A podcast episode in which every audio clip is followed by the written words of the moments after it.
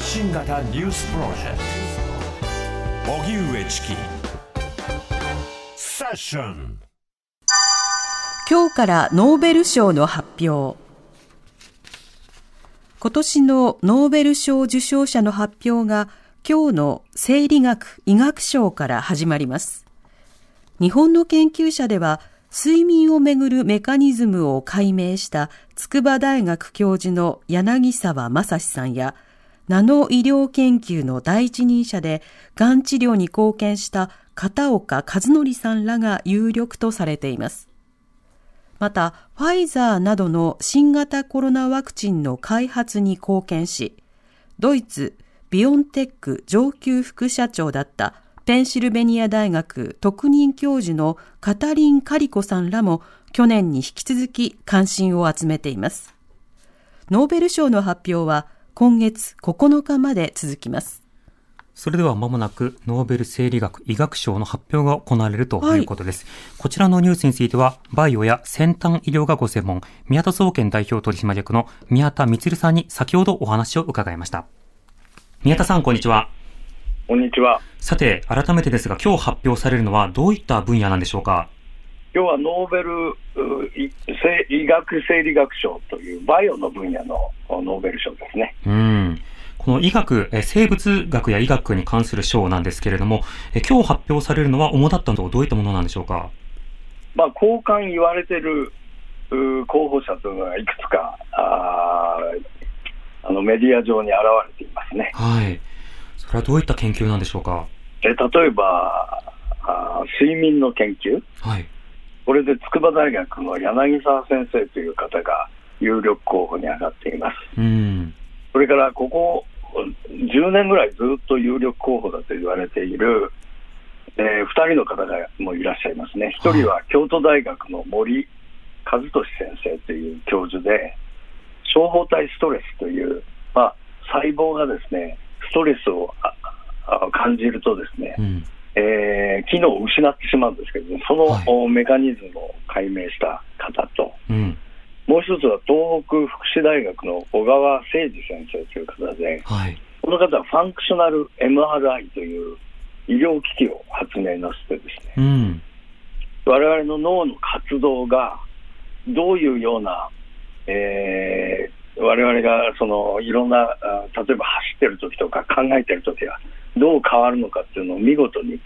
こう描出する技術を開発した人ですね。うんなるほど。こうしたそのノーベル賞を受賞すること、そのことが浴びるその、えー、研究としての注目、こちらについてはどういった点があるんでしょうか？えまずですね、ノーベル賞を受賞いたしますと、その分野に相当なあ注目が集まることによってですね、はい、研究の底上げが始まりますね。例えば基礎研究のノーベル賞を例えば取りますとですね、はい、それを応用した応用研究、医薬品の開発などがどんどん行われるようになります。うん。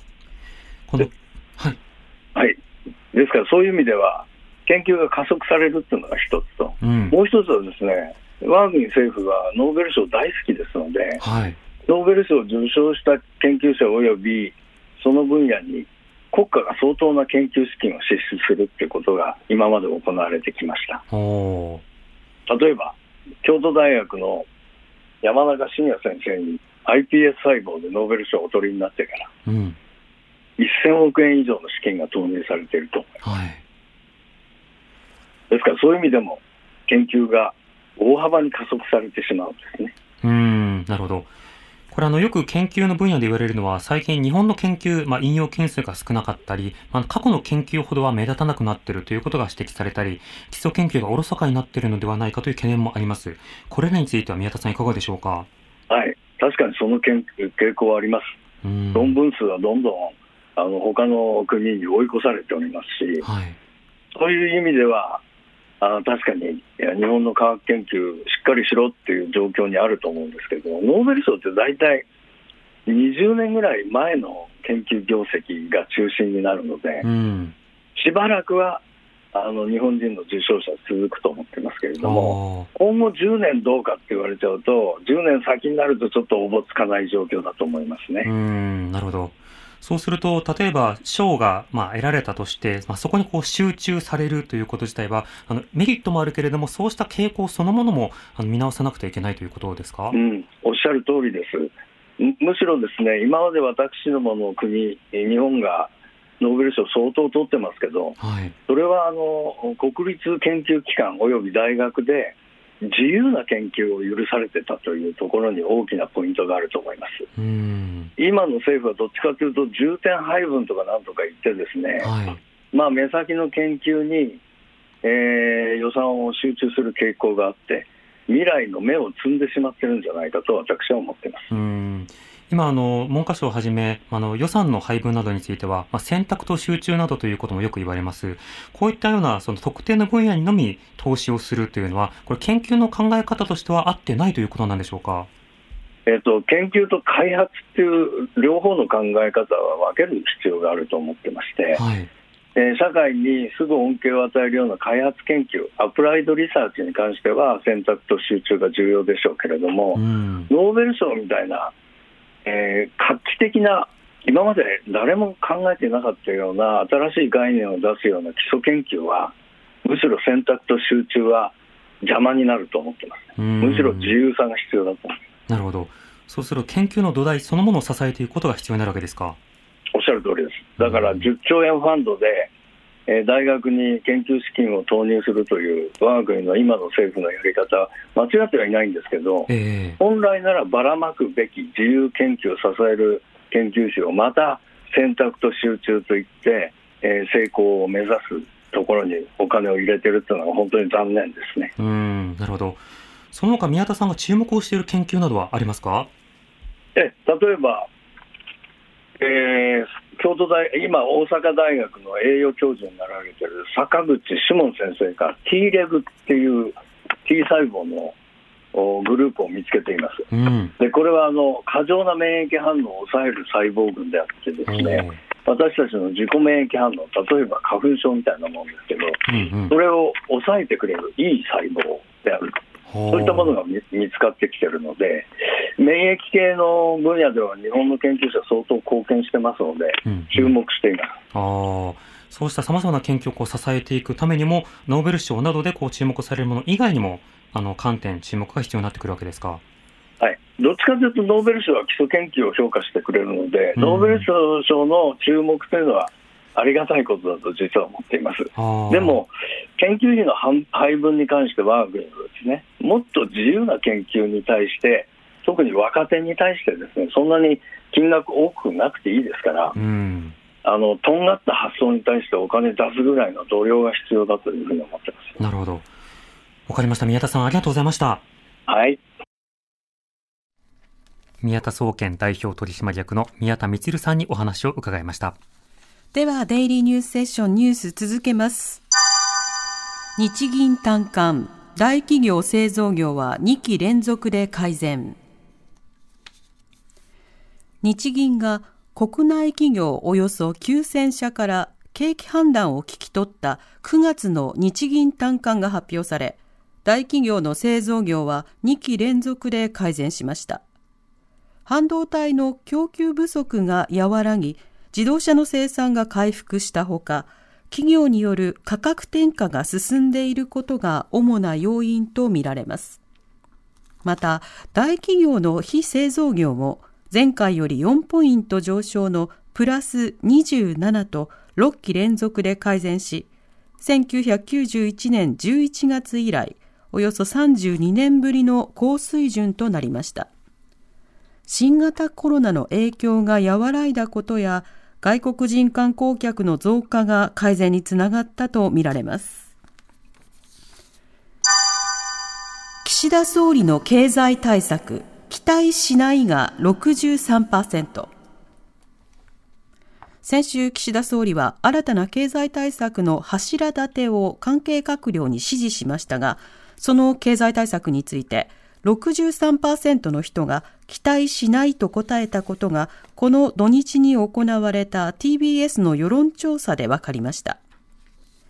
岸田内閣自体を支持できるという人は前回調査から0.9ポイント上昇し39.6%でした。一方、政府は今日、岸田総理が議長を務める子ども未来戦略会議の会合を官邸で行い、児童手当の拡充などに向け、追加で必要となる年間3兆円台半ばの財源について、確保策の検討が始まりました。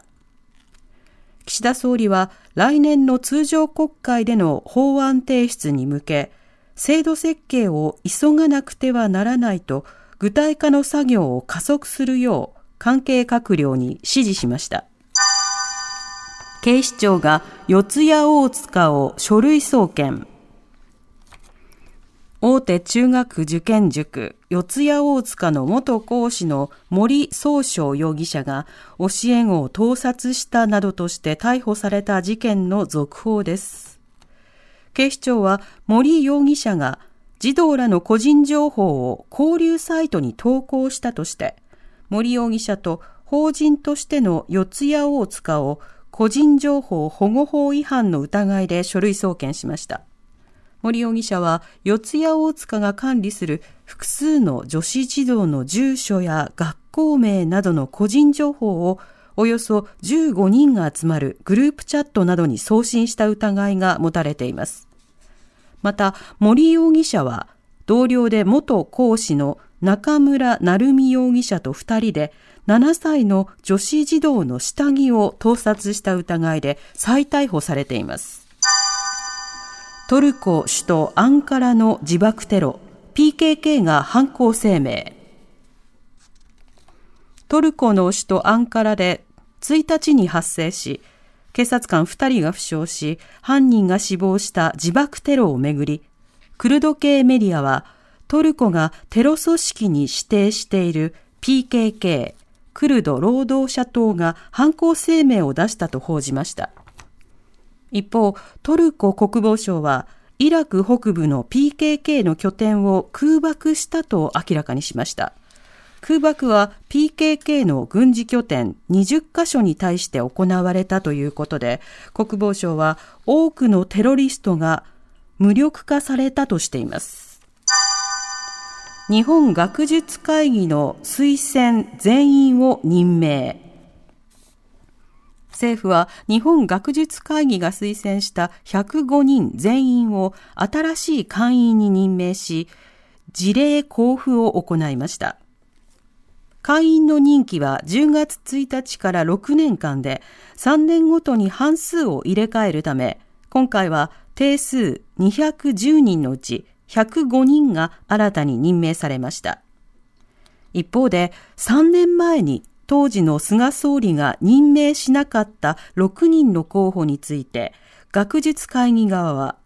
手続きはまだ終わっていないなどとして、6人の任命などを引き続き求めています。